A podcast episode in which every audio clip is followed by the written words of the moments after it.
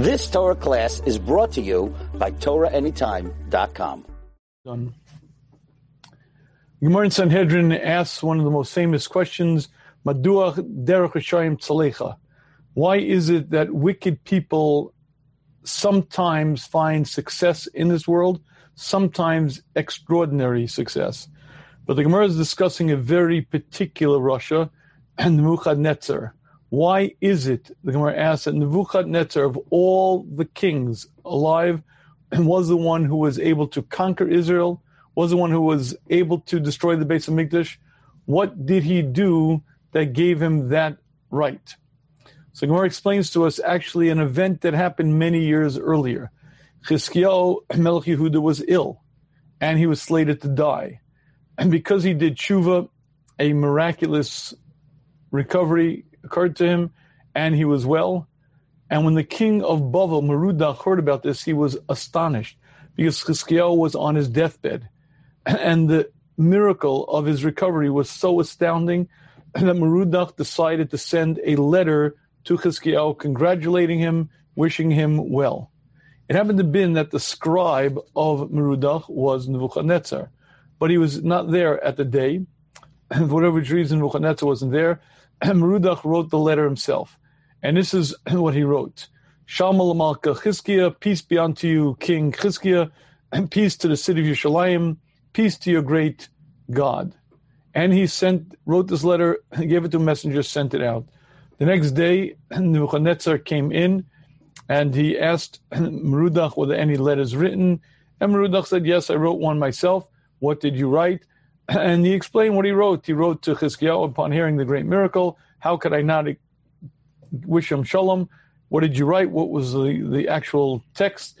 Well, I wrote, Peace to the king Chizkiyahu, peace to the city of Yerushalayim, peace to your great God.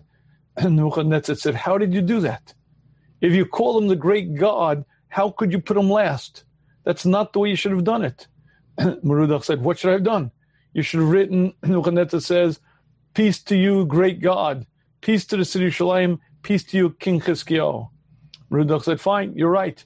In that case, the one who corrected me should be the one who actually rewrite it. Go catch the messenger, rewrite it, and send it the right way. At that point, Nebuchadnezzar begins running out of the palace to catch the messenger. And after four steps, Hashem sends a malach to stop him because those four steps that he took in the honor of Hashem Uh, are what allowed him to actually destroy the Beis HaMikdash. Had he been allowed to run further, it's very difficult to know how far he would have gotten. And says the Gemara, if you see the reward that Hashem will give to a wicked person for standing up for the honor of Hashem, how much more the tzaddikim, how much more honor they're given, how much more reward. And that's how the Gemara explains why it is that of all the kings, Nebuchadnezzar was merited destroying Yerushalayim, merited sieging Yerushalayim and actually winning that war. It's because of this time, many years earlier, where he stood up for the honor of Hashem, and because of that, he was granted this great success. Okay, now I'd like to ask what I consider the obvious question on this Gemara. What Nebuchadnezzar did was not a big deal. Okay, it's true he pointed out to Merodach that according to your logic, sir, if you're calling him the great God, so his name should go first, and it's then true that Merodach sent him to go out, and at that point Nebuchadnezzar ran. But number one, it was not Nebuchadnezzar's tremendous desire to honor God. It was Merodach sent him. He pointed out to Merodach he made a mistake, and he went on the shlichus. He went on the as a messenger of the king of Bavel. Why does that deserve him to become a king of Bavel? And not just a king, a king who gets to have the most powerful position in that generation, the king who effectively is the ruler of, if not the earth, certainly that area. What is so great about that action? And to understand the answer to this question, I'd like to begin a very, very different focus. And that is on the life that we lead now. If you look at the life that we lead, you may find it very, very confusing. You may find extreme polarities, extreme opposites, and seemingly great confusion. And I'll explain to you what I mean. And We make a string of brachas in the morning, 16 brachas, thanking Hashem for all the glorious things that He's created, sights, sound, aromas, beautiful scenery, and beautiful mountains. And yet, it's almost impossible for us to really appreciate it. And I've worked on this for many years and I focused on it. And there's certain shmuzim that I say over and over just so I can remember the taste of an orange, just so I can remember what it's like to bite into an apple. And then a week later, I forget it. And not only is it difficult to appreciate the beauty that Hashem created in this world, and there are many, many features in this world that are not beautiful at all. There's poverty, there's crime, there's grime, there's dirt, there's torture, there's bloodshed. There's a lot of rough spots in the world. And while there is great beauty, and while it's true that Hashem invested tremendous wisdom and forethought in creating a magnificent world, can negate that, opposite that, there's an awful lot of pain, an awful lot of ugliness, an awful lot of things that don't really fit a beautiful picture. And it's not just that. If you study the human condition, there are many, many things that really make little sense. 32 flavors is a wonderful thing to brag if you're Baskin Robbins. But if you say that about the different flavors, nuances, and colors, textures of pain, then there's something wrong with that equation. When you smash your elbow, it hurts, but that's a very different hurt than when you smash your shin. A toothache is very different than a stomach ache. A headache is very different than an abrasion, which is different than a burn, which is different than a break. And again, there are many, many flavors. You could write poetry about the different types of pain, but why do it? Why create pain? And it's not just that. We understand that Hashem created us for one reason to grow and accomplish, to change the essence of me, put in this world for a few short years, given a Torah as the directive, as the ultimate spiritual system of perfection. And for eternity, we are what we shaped ourselves into. Do you ever notice that it's very, very difficult to do that work? Do you ever notice that I can know something with absolute clarity and then it's almost like I never ever realized it? I could say an entire shiur about Hashem's involvement in our world. I could be totally, totally clear on it. And the minute a small dog chases me, oh, what happened to Hashem's presence? Hashem's there. I could be dominating, speaking to the creator of the heavens and the earth, and then a moment later, my mind's gone and I'm somewhere else. And it's not just that.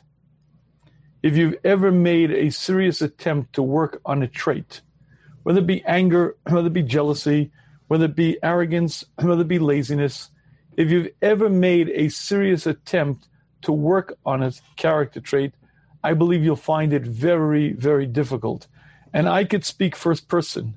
You see, I happen to love Alcoholics Anonymous. Why?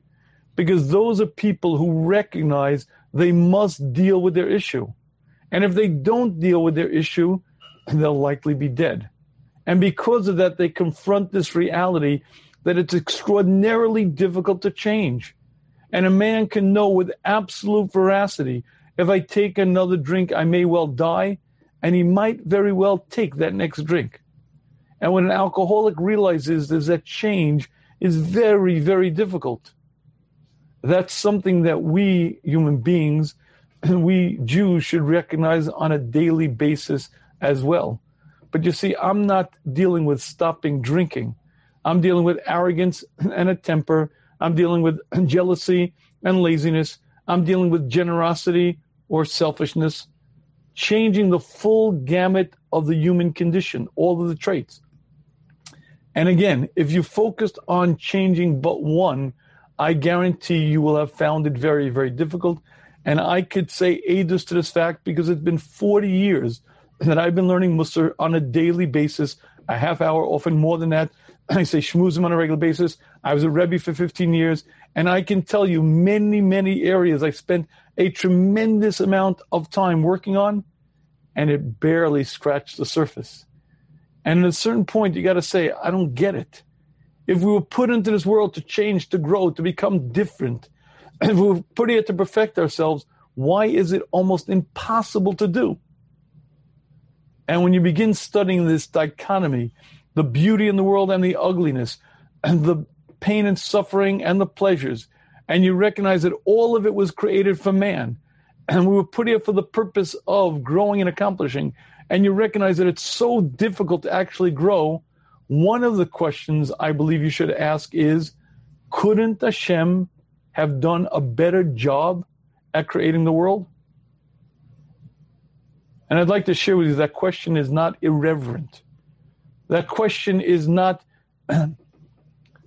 inappropriate because I know factually that Hashem could have created a better world because Kachava, Hashem did create a much, much better world.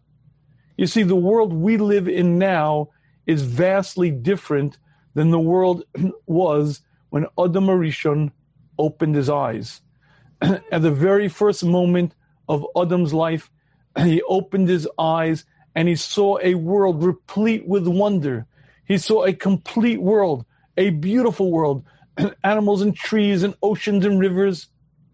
And he was a complete human being with a fully loaded Wikipedia in his brain, wiser than the Malachim. Hashem says, if you want to see wisdom, look at man. And it's hard to understand this exactly, but the Medrash tells us if you'd like to understand the greatness of Adam, the Malachim, Bikshu, Lomashira, apparently they, on some level, they mistook him for Hashem. He was so great, so powerful, so brilliant that for a moment there they thought it was Hashem. They were going to sing Shira, they were going to sing praise. Adam Harishon was vastly, vastly different than you and I, and he lived in a very, very different world. Not only did he understand the purpose of creation with absolute clarity, not only did he see Hashem right there, but the essence of he was malleable. He was pliable. He could change the essence of him at will. A muscle, if I decide I want to diet, I want to lose weight, it's a very bitter battle. I have to watch my calories, I have to guard myself, because no matter how you slice it, I like chocolate. I desire chocolate. It tastes good. Adam Rishon had the capacity to change at will the essence of him. if he decided that 2,000 calories is the appropriate amount, no longer would his nefesh abami, would the animal soul desire more than that. I no longer think it's appropriate for me to eat oily foods. He could change the essence of him so that he no longer desired that. Now that is only a mushal because the real greatness of Adam was that he could change the essence of him in regards to all of his traits. If he felt there was a tad too much arrogance, at will, he becomes more humble. And a little bit of laziness undoes it because his mind was brilliant and the sway that his body held over him was nil. You see, when Adam was created, it was a brilliant man put into the skin of a bear. But that's all it was a brilliant man, in a neshama that was pure and holy, put into the skin of a human being, but wearing this bear suit, wearing a costume, but the body had very, very little effect on him. And in that state, Adam was supposed to grow and accomplish, and for eternity live in Gan Eden. When Adam sinned, he didn't just change himself, he changed the very fabric of creation. When Hashem created Adam, Hashem said to Adam, This is your world, and do with it as you see fit. If you use it appropriately, it will flourish, it will be a wonderful world. If you misuse it, it will be destroyed. When Adam sinned, and what he did was he was makalka the world. He changed the very essence of the world. And when Adam did that, he changed the essence of him and he made a very, very different world to the extent that Hashem said, now no longer can man reach perfection. Adam de- was decreed death, but it wasn't as a punishment. It wasn't like you deserve to die. He lived for 970 years, 930 years from that point onwards. Rather, the Derech Hashem explains that Hashem had to put death into the world because death was not part of the original plan. Adam was put into Gan Eden to live in that state forever, but when he ate from the Eitz Adas, he changed the essence of himself, changed the essence of the world, and now man could not perfect himself. You see, what Adam did was by ingesting of that apple, that fruit, whatever it may be, he made himself into a vastly different person. No longer was he a brilliant human being occupying the skin of a bear. He now was the bear. He now put himself into the bear, and he now was vastly different. If you'd like to understand the difference between Adam Arishon and us, that's exactly the difference. If I put on a costume, I'm the same person in the costume. The costume doesn't pull me. If you'd like to understand us, I have a mushal I said a few weeks ago, and it bears repeating. There's a very clear mushal. Imagine Moshe, the 18 year old first year Beis Medrash yeshiva student, and he decides this is his first Purim in Beis Medrash, he's going to get drunk, but good and drunk. And that's what he does. Purim night, he drinks, and you see him a few hours later in the street playing with traffic. Moshe, what are you doing? I'm playing in traffic. Moshe, you're going to get by a car. I know. Crack, smack my back. Moshe, you're going to get by a car. I'll send you to the hospital. I know. Crack, smack my back. They'll put pins in my in my spine. I'll go to the metal detector. Ding, ding, Moshe. Now stop. You're having a conversation. He's clearly somewhat aware. He's discussing consequences. So what is going on? The answer is Moshe's drunk. And drunk means your normal intelligence is blinded. Your normal acute sense of understanding is now dimmed. And you no longer see things clearly. And you no longer see the consequences. And you are going to make very, very poor decisions in that state, as in playing in traffic, because you're drunk. Before the sin of Adam there was no such thing as confusion. There was no such thing as I want to do something, but I don't want. I do and I don't. I don't and I do. I don't want to look, but I do want to look. I don't want to do this, but I do want to do this. And there was no com- utter confusion within the human being. Adam saw Hashem. Adam recognized the value of actions.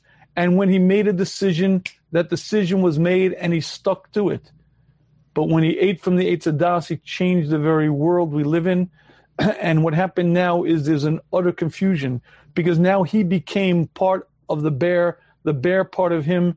And when I speak to you, there are two parts to me a brilliant neshama and a nefesh bahami, an animal soul mixed together.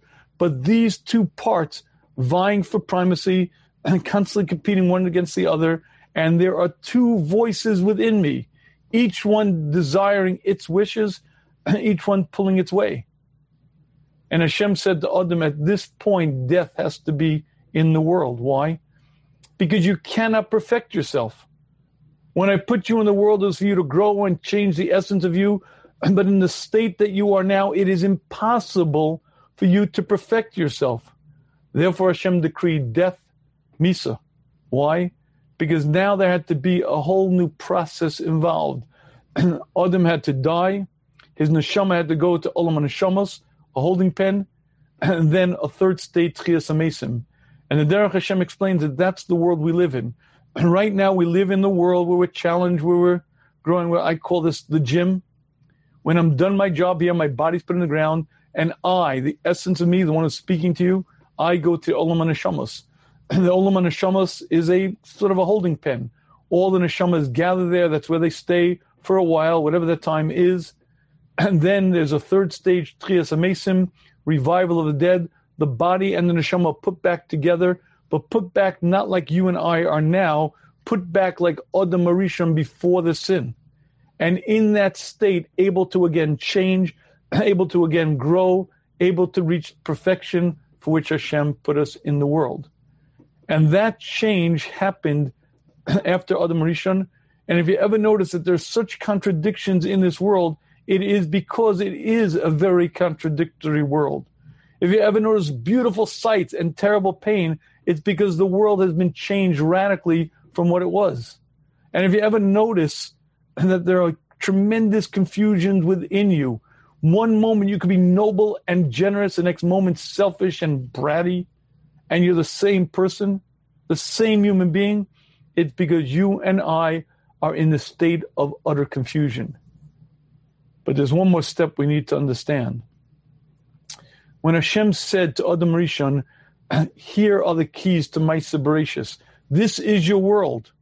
Pay attention that you don't destroy my world. Derech Hashem explains to us, Hashem was saying, this world is dependent on you. Not that you're going to take an axe and cut down the trees, not that you're going to be ecologically irresponsible and you're going to use plastic bags and straws. Every physical entity in this world has a spiritual dimension underpinning it. Every physical entity has a spiritual element that keeps it in existence and that keeps the physical part where it is. The small part, the physical entity, has a much larger spiritual component.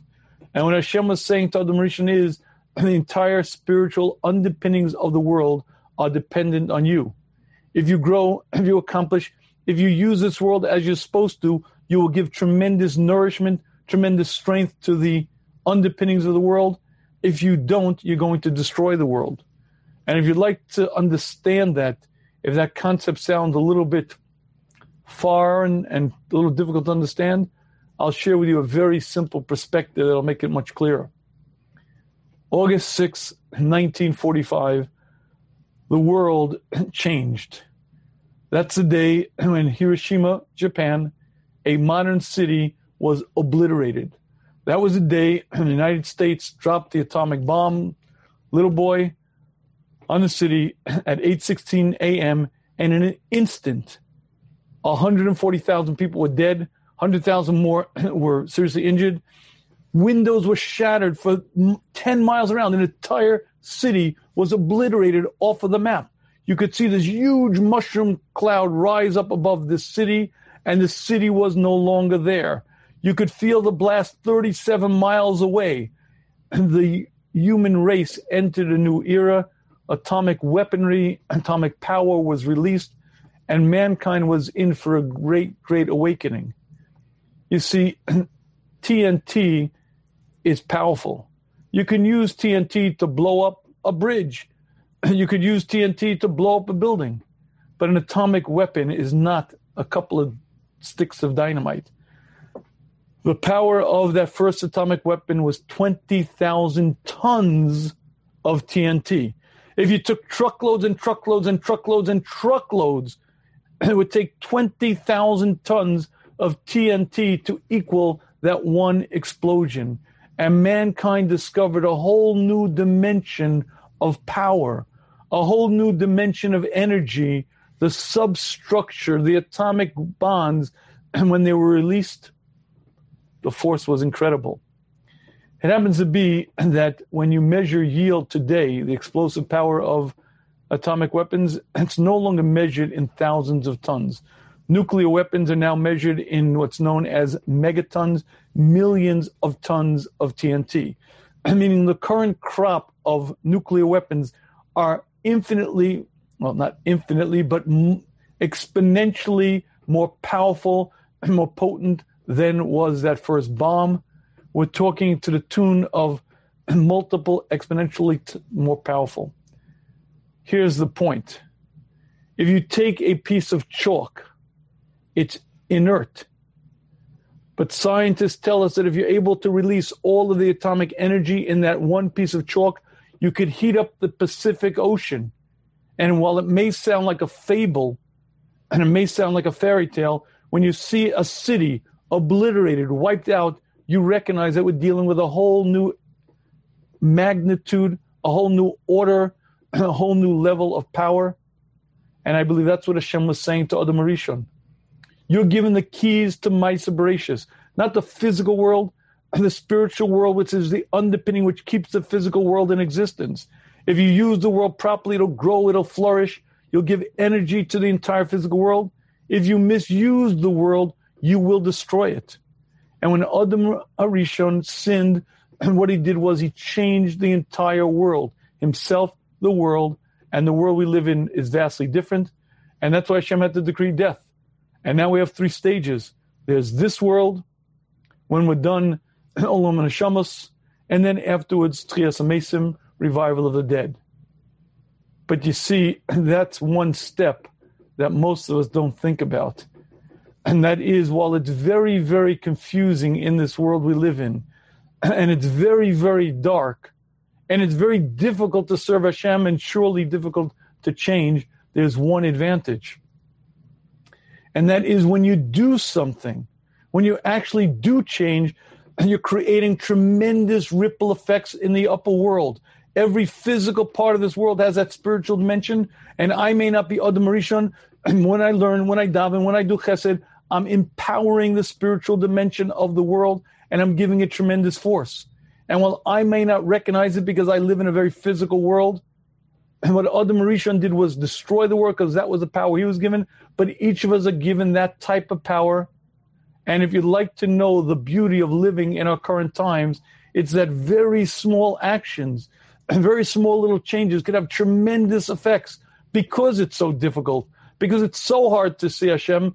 When I actually daven, when I cut through the static and I recognize that my Creator is right here, it's a tremendous accomplishment. When I learn, when I daven, when I do when I do something right and I get it right, it's tremendous because it's so dark, because it's so difficult, and because the world we live in is vastly different. And if you'd like to understand Nebuchadnezzar, I believe that's exactly the answer. Says Hashem, look at the reward for a wicked man who ran four steps in my honor.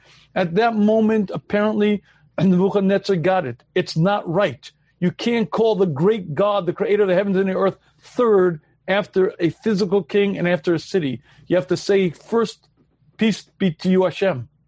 He stood up for the honor of Hashem, and in that moment, he acquired tremendous reward because he changed the spiritual dimension of this world.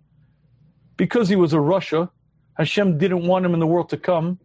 And the ultimate punishment is when you're paid your world to come in this world, clean the slate, and when we're done here, no more him, finished.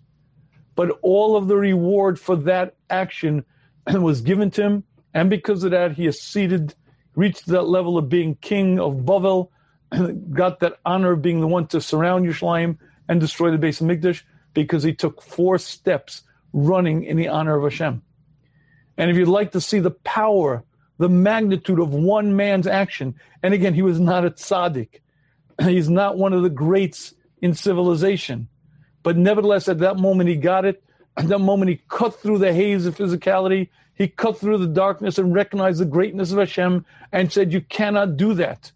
And he stood up for the honor of Hashem. And because of that action, he merited being king of the earth because that's the vastness of the reward.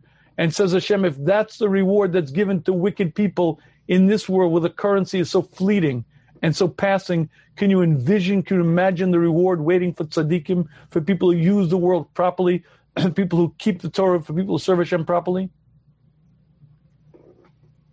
Now, this is an important introduction to a very, very significant observation. Did you notice that the Derech Hashem explained to us that there were three stages in creation? After Adam sinned, there's this world, which is the gym, prepared to grow, to change, we're challenged. When I'm done my job here, my body's put in the ground. I, Neshama, go to the Olam on the world. It's almost like a holding pen when the Neshama waits for a certain while the neshama is able to grow there because anything that you were held back from here, anything that you did here but couldn't change, those changes happen there. When you're in this world, when you're doing the things that should change you, and you can't because your body holds you back, you create a sort of shadow man. You create a sort of shadow of growth. And when you go into the Olam Neshamas, whoosh, you fill in that shadow man. And that's a wonderful time. And it's extremely enjoyable to Neshama. But then has Tchias Amesim, revival of the dead, the neshama is put back with the body, and in this world, similar to Adam Rishon before the sin, very different than us now. we live forever enjoying proximity to Hashem, enjoying Dvekas. But again, three stages. This world, Olam Neshamos, and then Tchias Amesim. Did you notice there's no mention of Mashiach? No mention of Mashiach there. This world, Olam Neshamos, and Tchias Mesim. Where does Mashiach fit into this picture? Explains the Rambam, and the Derech Hashem explains it at length. Mashiach is in this world. When Mashiach comes, there will be basically no physical changes. Olam k'minhago noheg. The world will continue as it is now. You'll still go to work. You'll still take a seed, put it in the ground, and up will come corn. The world will function in the same manner that it functions now. There's only one key distinction. Malaya Aretz Dea Hashem. And the entire world will see Hashem palpably with total clarity. Hashem will reveal himself, and with total clarity, every human being will see Hashem. As I know this table is here, it's solid, it's real. I will see Hashem, experience Hashem. And when Hashem reveals himself to that level, every neshama, every person alive reaches Ruach HaKodesh, tremendous understanding and tremendous recognitions of truth. And while physically very little changes, that change changes everything. If I know that Hashem is present right here, but right here, fears, anxiety, and nervousness don't exist. Competition, I don't even know what that means. First of all, Hashem gives out to everyone exactly what they're supposed to get, and I see that. I know that. I recognize that. But more than that, I can't possibly have what belongs to you. Stealing is absurd. First of all, Hashem's watching. But more than that, I know that Hashem runs the world. I get it. I'm going to steal from you. I'll put it in this pocket or go out that pocket. There's no way I could defeat the creator of the heavens and earth. He runs the world. But I'll see that. Every Jew, every Gentile will see Hashem involved day in, day out, totally there, but not in some sort of confused, I don't know, I'm not sure. Hashem, do I see right here?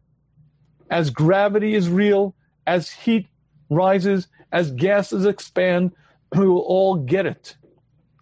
And that changes everything.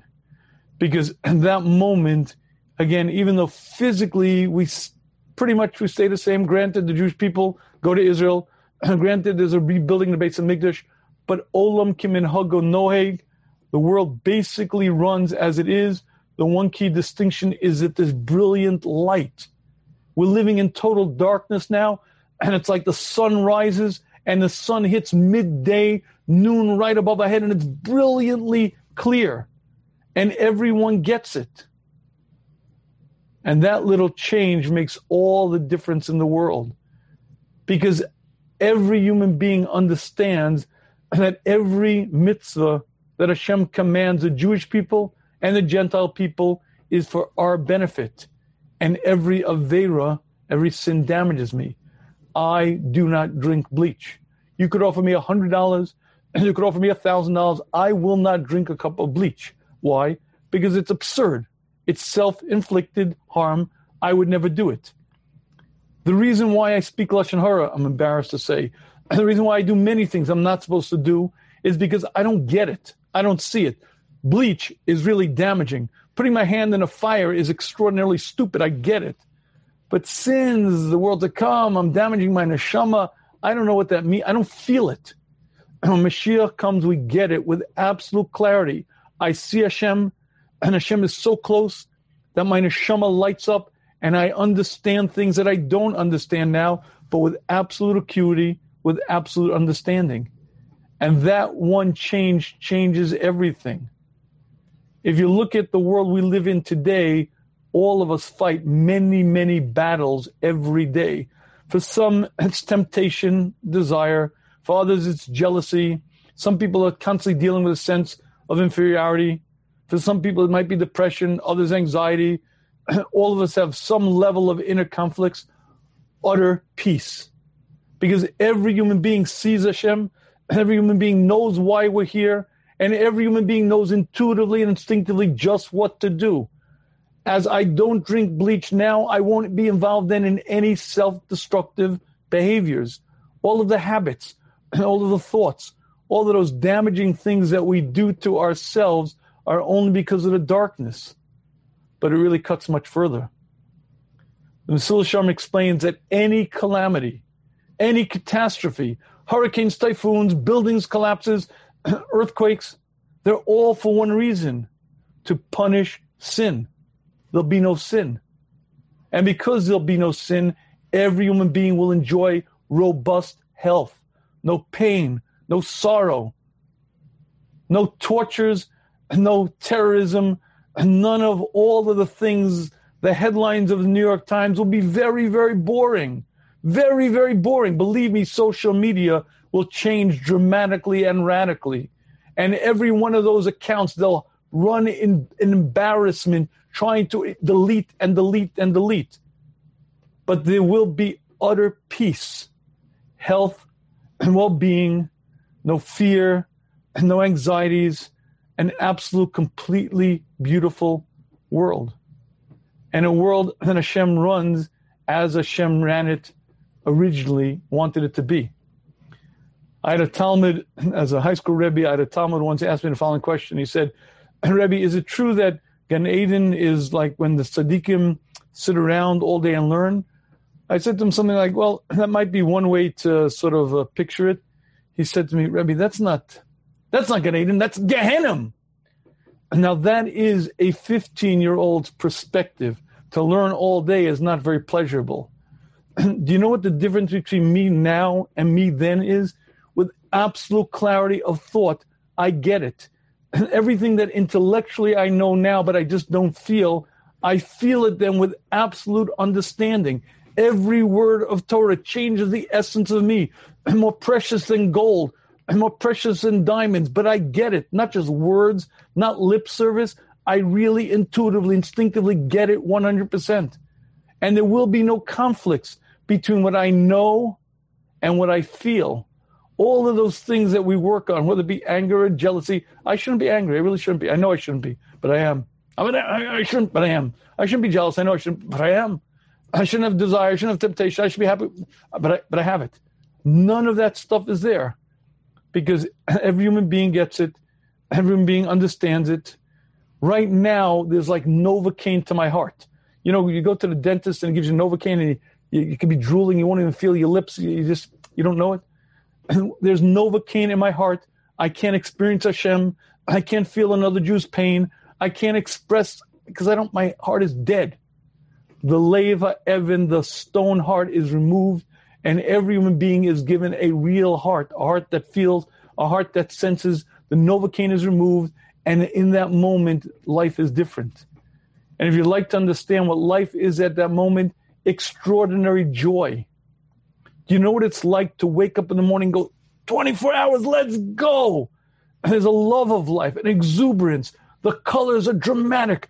The sights are gorgeous. I bite into an apple. I make that bracha. I bite into an apple and I enjoy it with an intensity, with the intensity that Hashem intended for a human being to enjoy. But not just the first bite, the second bite, the third bite, the fourth bite.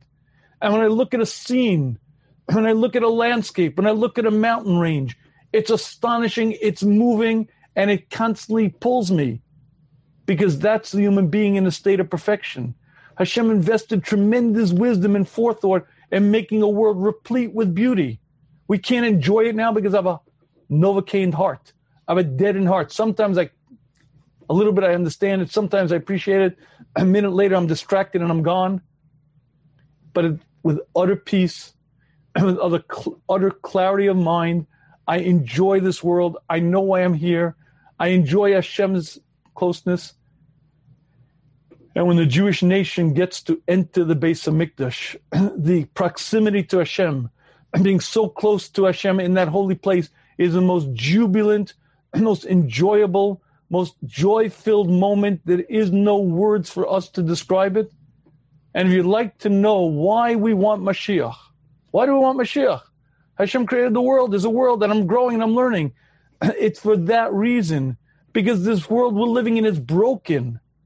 The world we're living in doesn't function. It doesn't work. And it's not just because there's terrorism and there's threats and there's COVID and it's broken.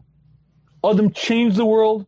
Hashem wanted that to be, and because right now we're, we're in this world, we're given such tremendous opportunity.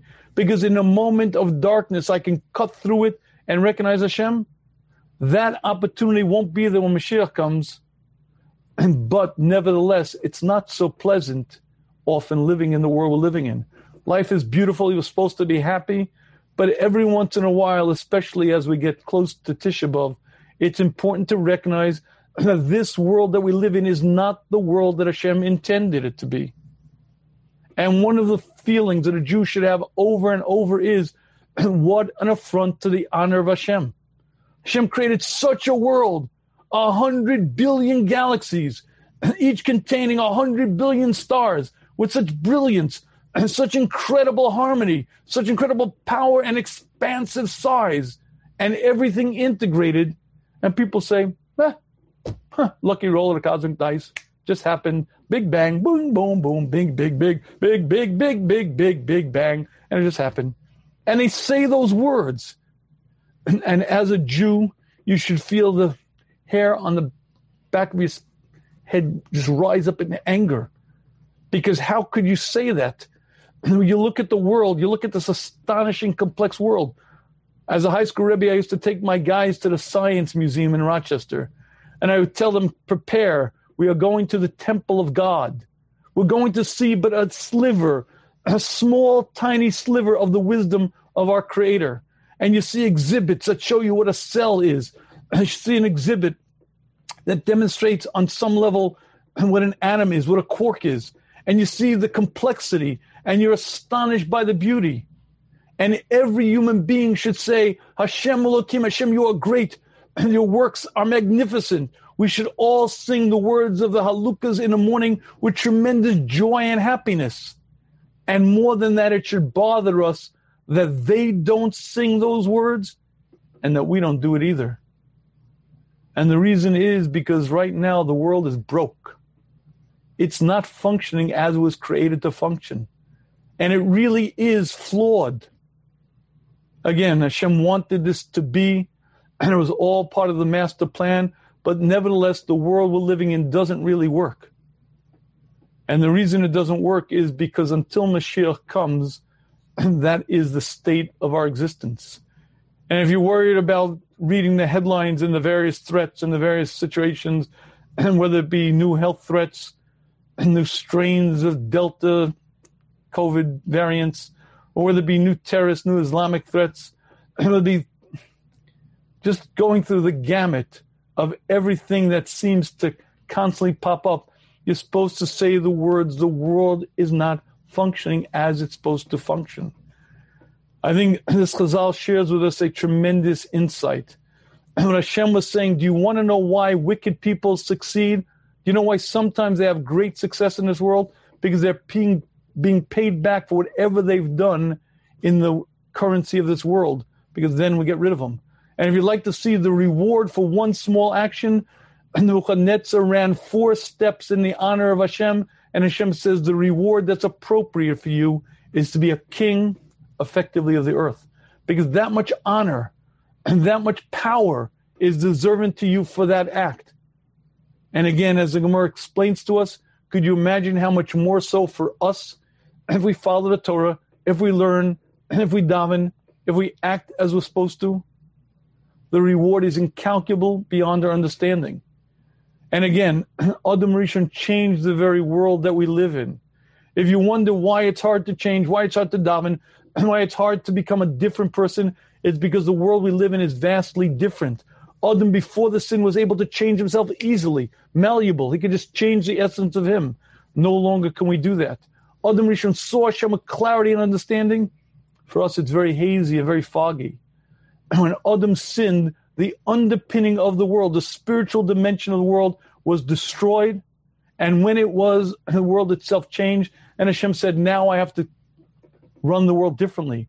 Now there has to be death. You can't, in your current state, perfect yourself. The world really is broken. You really cannot reach perfection. It has to be death. Then Olam and you'll sit in that holding pen for a certain amount of time, whatever the time is. And then there'll be Tchias HaMeisim. Whatever level you reach will be the level you're on. And from that point onwards, you'll be able to grow and change in a body similar to Adam Rishon before the sin, but in this world, and much like us now, but very, very different and forever you'll be able to enjoy the reward of your accomplishments. But those three stages are all within the current framework. They don't involve Mashiach. Mashiach is a last stage of the world where Hashem allows a Malchus Beis David, someone from the king of David, to come into the world. Hashem reveals himself, and in that moment, every human being gets it with total clarity of thought. That's the last part of perfecting this world. And in that stage, everyone sees Hashem, everyone recognizes Hashem. There's joy, there's jubilation, there's peace, there's utter harmony. Everyone, everyone gets it. There will be no locks on doors. There'll be no passwords to your computer. No one would steal, no one would cheat, because it's absurd.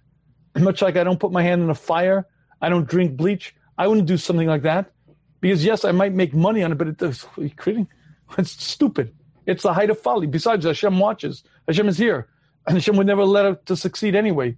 But that's not just words. Every person gets it. No pain, no sorrow, no hardships, no illness, no calamities, no catastrophes, utter peace. And the human race exists then for whatever length of time. If you'd like to understand why we want Mashiach, it's because right now we can't do what we're supposed to. We can't do what we're supposed to be doing, and the world itself doesn't function. And I'd like to close with one last thought. Gemara Brachos tells us three times a day, three times a day Hashem cries out, Woe to the Father, and woe to the sons. Look what I've done. I've taken my holy people, my beloved people, and I've scattered them, and I've sent them into exile. But three times a day, when the Jewish nation comes into the Beis Medrash and they say the word Yehei Shmei Rabba Mavorach, may the great name of Hashem be blessed. Hashem says, Blessed be the children and blessed be the king who they so praise in the king's home. You see, the Mikdash Ma'at, the shuls that we have, are a mini Beis Medrash, a mini base, base of Mikdash, and when a Jew cries out, Yehei Shmei Rabba Mavarach, when he gets it, when he recognizes that Hashem is the creator, Hashem is the maintainer, Hashem is the one who keeps everything in existence, that recognition has a tremendous impact in the world. Hashem says, Praise be the King, who they honor him so. Because that single cognition, that single recognition that Hashem is present, Hashem runs the world, Hashem keeps everything in existence is one of the greatest growth activities a human being can ever be involved in. It changes the upper world and changes me. It's hard to feel, it's hard to get, but when you get it, it changes the essence of you. And it's something that when Mashiach comes, you won't get much reward for, then it's obvious. It's here where it's so difficult. It's now when it's so dark. And it's true that Mashiach times will be far more peaceful and far more enjoyable but there is one advantage living in our times. Explains the Chaim, it's only in the darkness that when you take even a tiny little step, it's magnified, it's tremendously more potent because it's so dark and so difficult. And while we daven for Mashiach, we wait for Mashiach because the world is broken and it's not functioning. It's also important to recognize the value of these last days. And before Mashiach comes, these moments when it's so difficult, so dark, every action that I do, everything that I do right is multiplied exponentially. And if Nebuchadnezzar can run four steps and get that kind of reward of being king of the earth, could you imagine what it means if one time I recognize Hashem is the creator and in Shul I say the word Yehei Shmei Rabba, may Hashem's name be blessed. If I make one bracha with kavana, if I really say Baruch Ata Hashem, blessed be you God, here, Elokeinu, our God, Melech Olam, king of the universe, that action, that moment is phenomenal. The reward for it is for eternity. And when Mashiach times are far, far more peaceful, more enjoyable, and that moment of accomplishment is only something we can do now. So it's important to wait, and it's also important to cherish the moments we have here. And now I'd like to open the floor to questions. I apologize I went much longer. I keep I seem to keep doing this. I'm supposed to speak for a certain amount of time 40 minutes, 35 minutes, and then open the floor to questions. And I seem to get carried away. But in any case, this particular topic is, um, is very important to get carried away with. But I would like to open the floor to questions. If you have questions on, let's start with this topic, if or any other topic. But let's start with this topic. If you have questions about tonight's topic, or if you have questions in general, please feel free to raise your hand. If you're shy, which apparently a lot of people are, you can type your question into the Q&A. I do look at the Q&A, but I much prefer if you actually raise your hand. the reason I prefer it is more engaging and it also gives me a chance to take a break, take a drink, and I don't have to keep shouting. So if you want to save a voice, you can raise your hand, ask a question. Um, if not, I'll take the uh, questions from the uh, um, from the people have typed in. There are a number of okay. Um, when I speak to people about Mashiach, the biggest comment question is, he hasn't come in the last two thousand years. is he really coming, or what can I do more? How can I respond? Okay, so the Gemara gives us a very, very important example. If you have a giant, a giant of a man, he might be 10 feet tall, but he's only 10 feet tall. If you put but a midget on the shoulders of that giant, now suddenly it's a far taller image in front of you. It's true that Mashiach hasn't come, and there have been many, many great, great generations before us, and we don't claim to be better than them, but it's cumulative, it's building, it's building, and it can only be so long. First of all, the world can only is only created for six thousand years in its current state, so it has to be shortly. There's not that much time left, but more than that, you look at all the current events.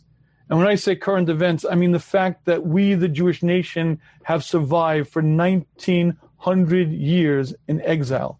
Almost 2,000 years sent from continent to continent, persecuted, oppressed, murdered, and was still alive. Of all the great empires, the only one that still exists is the Jewish people. And was still keeping the very same Torah, very same mitzvahs, very same exactitude in that as Abaye and Rava, as Beis Shammai and Beis Hillel, as Rashi and Tosafos. And we're back in our land, a land that was a barren, hostile desert. It was a there was nothing there, and it's been rebuilt now to be a phenomenal superpower of the region, and against all odds, and against the world, against a hundred million Arabs fighting against us, that tiny little sliver of a country has become the mighty, mighty, powerful Goliath against the David, the Arabs. I was a kid growing up Israel was this tiny state. Not only was it a tiny state, everyone knew. Everyone knew that it was just a matter of time, one war, and who knows what would be. My father told me he was born in Germany in 38. He says when they declared the state of Israel in 1948, he and everyone else understood it was just a matter of time. It was just a matter of time because it was to be another extermination there were 650,000 Jews living in what was known as Palestine at the time, surrounded by 50 million Arabs. And Arabs that had nations with armies, with navies, with air forces, and Israel had nothing because the British rule made it forbidden for a Jew to own a gun, let alone have a real armed forces, have any real sort of army, navy, or air force. And not only did this tiny little sliver of a country, 650,000 many survivors of Holocaust can exist, they became stronger and stronger, built up a land. 67 was a miracle of incredible proportions, 73 no less. But even now, look at this nation, look at this people back in our land, built up, and for some odd reason, again, the absolute center of attention the absolute center of world media, the absolute center of everybody's discussion. This tiny little country. And when you begin to add up all the oddities of the current time, and when you look at a world that's teeming on the edge of insanity, Western civilization is close, close to the cracking point. I am not a fearmonger, and I am not a radical in any sense. but when you hear the radical positions of much of the media and much of what's known as American society, you realize they've lost their sanity. We're not talking about immorality. We're talking about insanity. Spell the alphabet, however you spell the LG, whatever those letters are. You understand that we're dealing with not with deviance. We're not dealing with Sodom and Amora. We're dealing with psychiatric problems which are extolled as not just a civil right, but as something to march under as a banner of pride. You understand what I'm saying? I'm not even discussing deviance or mishkav zocher, homosexuality. I'm not discussing that. We'll call that normal desire, not quite normal, but something that the Torah recognizes as something that's possible. We're not even discussing alternate lifestyles. We're talking about people who are so out of their, excuse my expression, just so outrageously not healthy. And they're put up. And it's, by the way, read a book. If you're not sure that I'm right, that the world is losing its sense of balance, irreversible damage, a book written by a woman, Shrier, about the educational system in America now, teaching the young kids in public school about, I don't want to say the nivel peh, but every transgender and queer and LG. I can't spell all the letters of the alphabet there, but every but it's being educated, taught to children as not just an alternative, something to explore, something that's regular, something that's on. When you take a psychiatric condition and you make it something that you want other people to engage in and you encourage it, you're dealing with something very, very unusual, something very, very strange. So put the pieces together. This nation survives 1900 years of extraordinary exile and is still alive, still keeping the very same Torah, keep, keeping their ways. And they enter that country and build it up, build it up to the extent that it's the powerhouse of the region. and the influx of the Jews there and the insanity of the Western civilization at this moment, it doesn't seem that Mashiach is very far. It seems that Mashiach is very imminent. And if we've ever seen it closer and closer, it sure does look like it now. So if your friends say to you, he hasn't been here 2,000 years, I have to say one thing, it sure does look like it's right there at the cusp.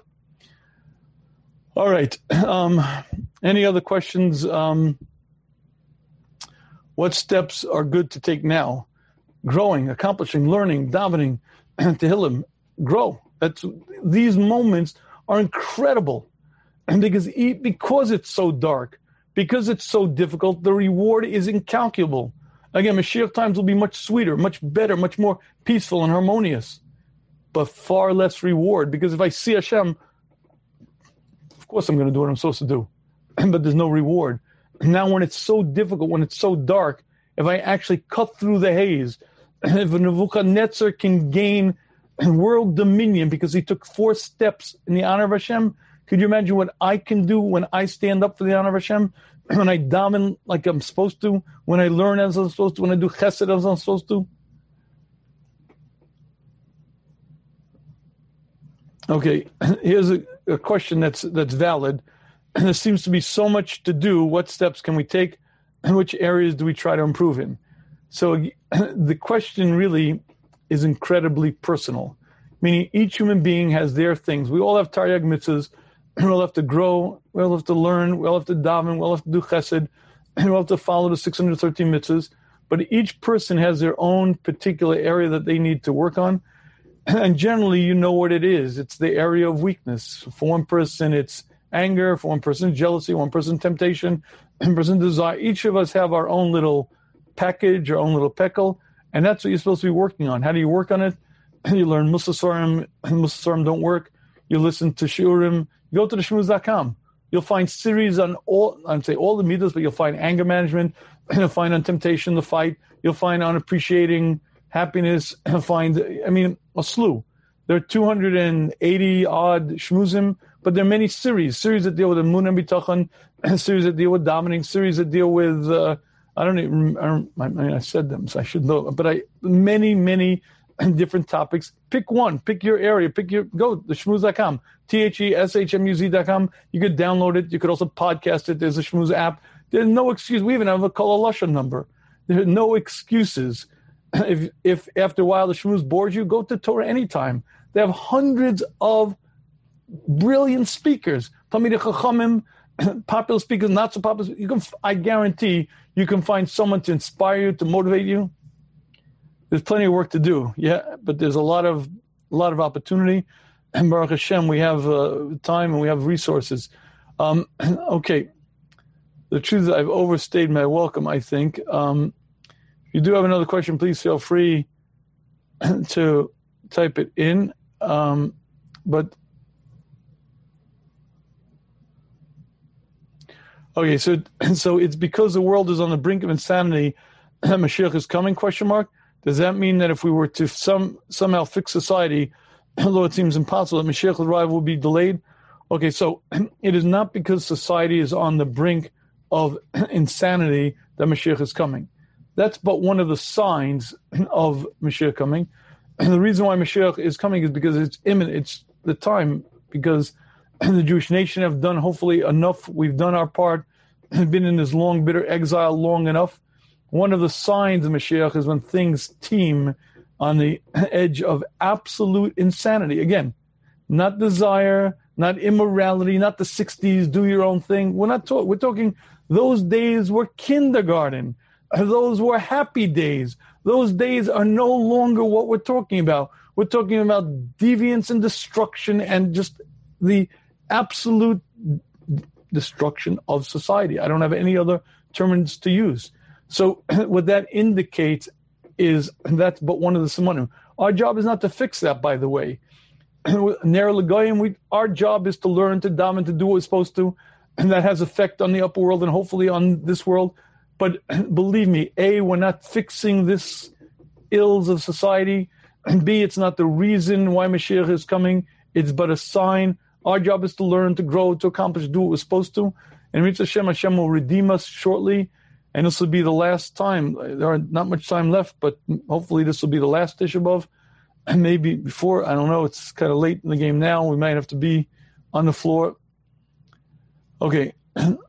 Okay, hello, Rabbi. I'm on Shmuz 105.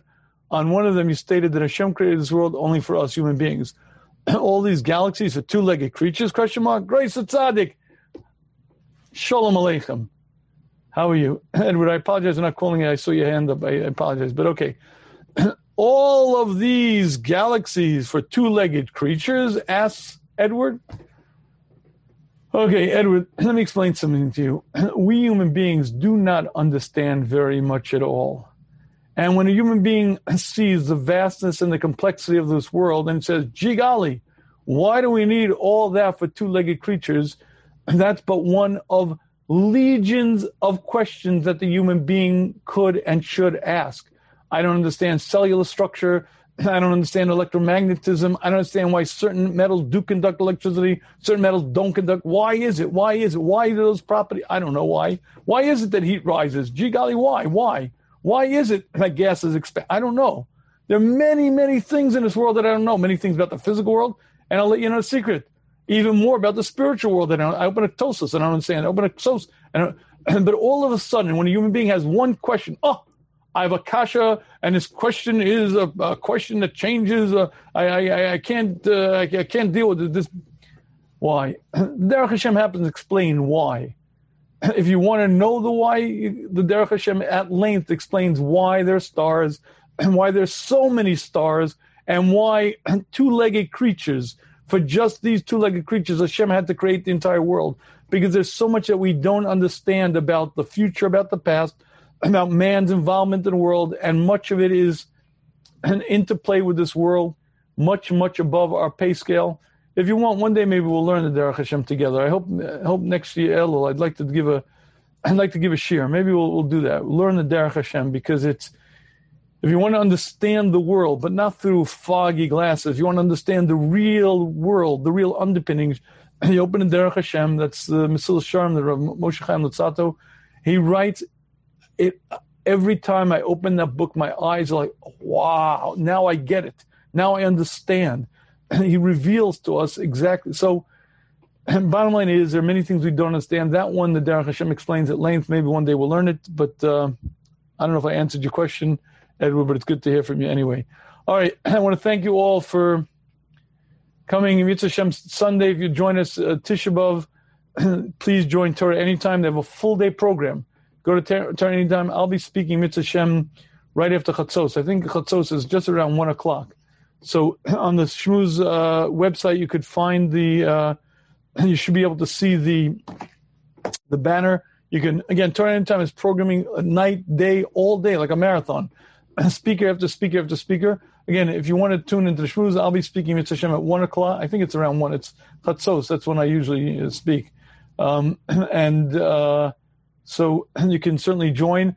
Also, again, for the next two weeks, there will be no Shmuz Live. I apologize, but taking a little break. And uh, hopefully we'll rejoin energized and ready and refreshed. Uh, I thank you for joining. I wish you a hopefully the last fast, a meaningful fast, and may we see the building of the Beis HaMikdash, find the redemption of the Jewish people. You've just experienced another Torah class brought to you by TorahAnytime.com.